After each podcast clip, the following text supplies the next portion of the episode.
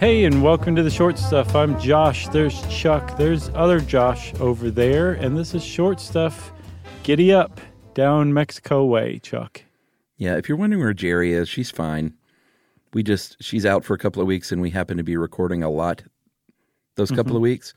So in podcast years, it probably feels like Jerry's has been out for months and months. Yeah, Not true. it's not the case. Just w- two months. No, she's doing great, but really, everyone pray for her. right. That's pretty good, Chuck. That was very nice. I think Jerry's going to appreciate this. Probably so. If she ever hears it, Nah, she won't. she probably won't. Not a chance. So, when you were a kid, did you were you aware of the idea of something called Mexican jumping beans? Yes. Okay, so was I. I think probably from like cartoons or something like that. And I'm not sure if I assumed that they actually existed. Did did you think they existed? I don't remember when I first saw them. Oh wow. Uh, you still never seen them, have you? no, I never have. I've seen them on on the YouTubes, but that's it. Yeah, I've, I've seen them in person at some point, and I don't know if it was just because you know you can buy them in little uh, souvenir packs and stuff like that. So I don't know if I saw them when I was a kid or when I was an adult and finally went to Mexico. I, I don't know, but I've seen them before. Well, there was like a glory day in the um, in the '60s, I think, where you could walk into like a KB toy store in the United States and find Mexican jumping beans for sale. The golden age of Mexican jumping beans. That's right. But I guess we just kind of spoiled it. If you were, you know, aware of Mexican jumping beans and thought they were just kind of made up, like snipe hunting or jackalopes or whatever, yeah. no, they're actually for real. Chuck can verify that. But the thing about them is they're not actually beans, um, they're seeds, but they do actually move and kind of jump a little bit, move around at least on their own.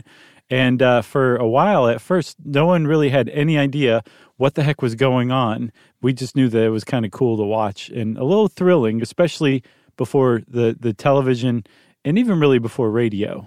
This is what people did. They stood around and watched beans roll around on their own. Or like ant farms or flea circuses. Yeah. Simpler people. Sure. So they should have just called them Mexican jumping seeds because that's just as good to me. I don't know why the bean made it more marketable necessarily. Maybe because they look like beans. I don't know.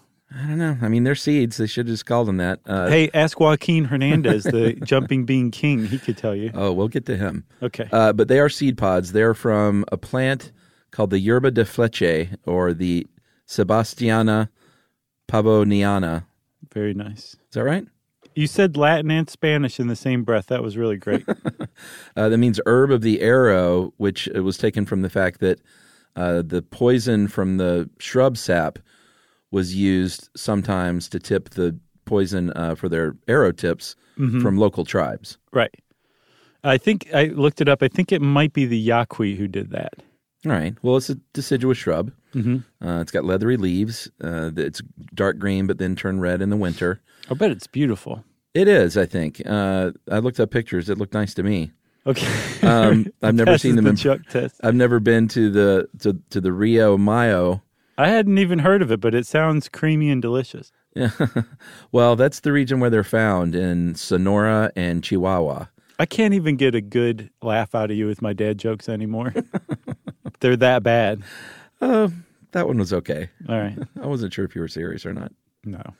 So they grow on these rocky uh, slopes, and uh, back in the 1920s is when they first started to kind of hit the states. That's when they came stateside Mm-hmm. in San Francisco. Uh, San Francisco, and there was an article in the Chronicle about uh, the little freakish brown seeds Right. that just basically delighted people of all ages. Yeah, Mental Floss had a pretty good article on this. Um, it said that these beans cavorted about to the edification and delight of children and grown-ups. Yeah, well, actually, they said seeds Yeah, they did. They called it seeds correctly, right? because this was pre Joaquin Hernandez. Right. So I guess he. I wonder if he really was the one who changed it over to beans. Who knows? Bet he's a smart kid. Maybe Yeah, we should uh, take a break. Okay. I think we're at the halfway point. Sure. All right.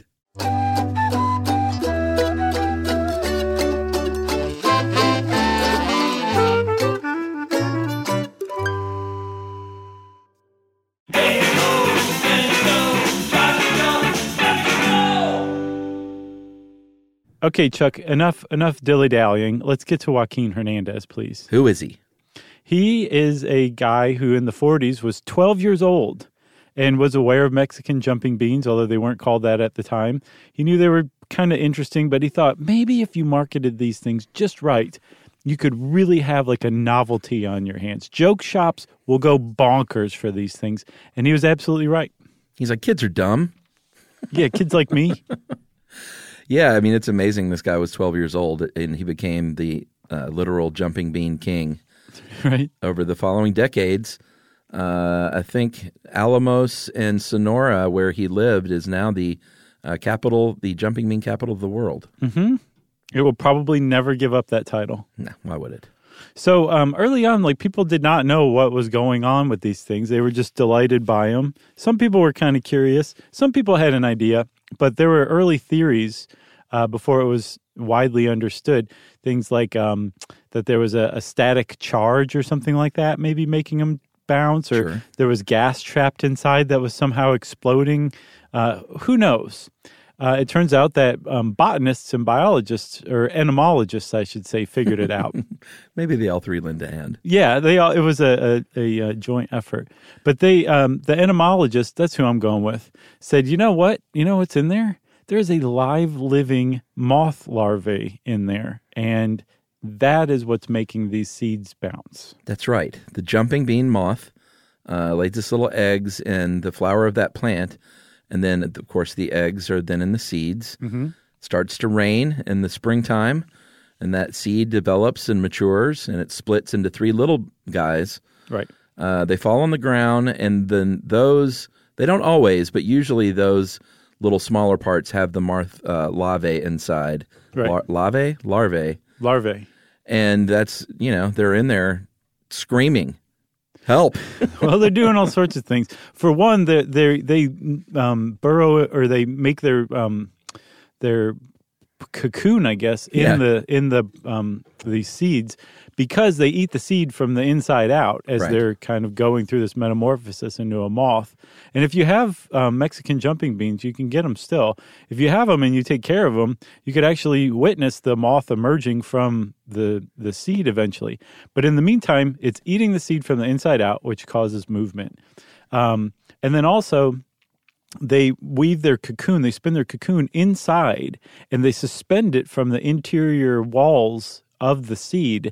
And so when they move about, their movements are telegraphed through the cocoon and the, s- the silk that's like attached to the seed, which is it creates enough energy or enough force to actually move the uh, the the seed pod. yeah and i think uh where did you get this was this some of this from the mental floss article I uh, know there was a um, there was another thing that I will mention in a second if you will keep talking. okay i'm not stalling am i no, no the cool thing that they mention is that if it was just the little larvae inside it would in order to move that bean like it moves it would smush itself if it was just like slam dancing against the walls that one was all Josh. oh that was all you Yeah, All right. Well, the fact that it the those silk cables from the cocoon are attached Mm-hmm. is what makes it move because uh, and then the the example of the whip makes a lot of sense. You know, when you use a whip, the whip crack at the end is has way more force than what you're doing with the handle of the whip. right, exactly. It's the same principle basically. Right, right. Um, and uh, the uh, this the, the stuff that I based that on came from Wayne's Word. I thought you were about to say It's Wayne's an World. online textbook of natural history. nice. Yeah, check it out, everybody. Yeah, that's one of the cooler facts of this one. I think the other one that shot, uh, that stuck out to me, or shot out like a little uh, jumping bean moth. Are you saying you like the fact that I made up out of whole cloth the I most? do. That's your favorite one. It finally happened. Thank you, Chuck. The other one I thought was really interesting is you expose these things to heat to get them to jump around, and the f- they think that that might be a, a- an adaptation basically that when these beans are out there baking in the hot sun, they're like trying to scooch over into a shady spot by making those movements. yeah, isn't that amazing? That's pretty remarkable. It really is. So if um, if you have Mexican jumping beans and you want to make them jump for your friends, and they don't actually jump is not quite the right word. They move about. They kind of shimmy. They'll roll, tumble, that They don't, kind they of don't really stuff. catch air. Exactly. Well put, dude. In a very '80s gleaming the cube way. That's right. Um, but to make them really move, you just expose them to heat, put them out in the sun. And so they try to move out of the sun. Well, if you can kind of keep them in the sun, they're really going to start moving. The problem is, is this can kill the larvae inside. Yeah, the problem is it's super mean. It really is. So, like, if this happens out in nature, you know, if the the um, the se- the larvae can't move the seed pod to a shady spot and actually dehydrates and dies from the heat, that's that's circle of life kind of stuff, right? Yeah, but if you believe that every living thing uh, deserves respect and Yes. to be treated well, Right. then do not give these to your children. No, because if you do kill them and it's just for humans' amusement, that is that's a little mean. Yeah, I mean, just think of the kid where this bean, if the adaptation theory is correct, is desperately trying to get to shade, and little Timmy keeps just shoving it right back in the sun. Yeah. with a magnifying glass on it. It makes you want to shove little Timmy That's right. as if he were the kind of kid who would squish a ladybug or something. oh, good point.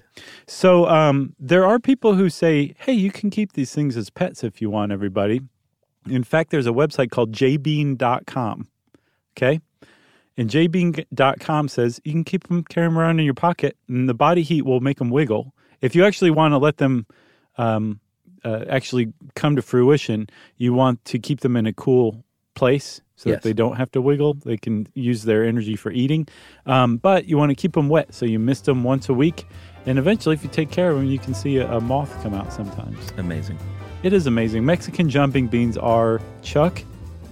amazing. That's right. well, that's it. You got anything else? I got nothing else. I don't either. So this is short stuff.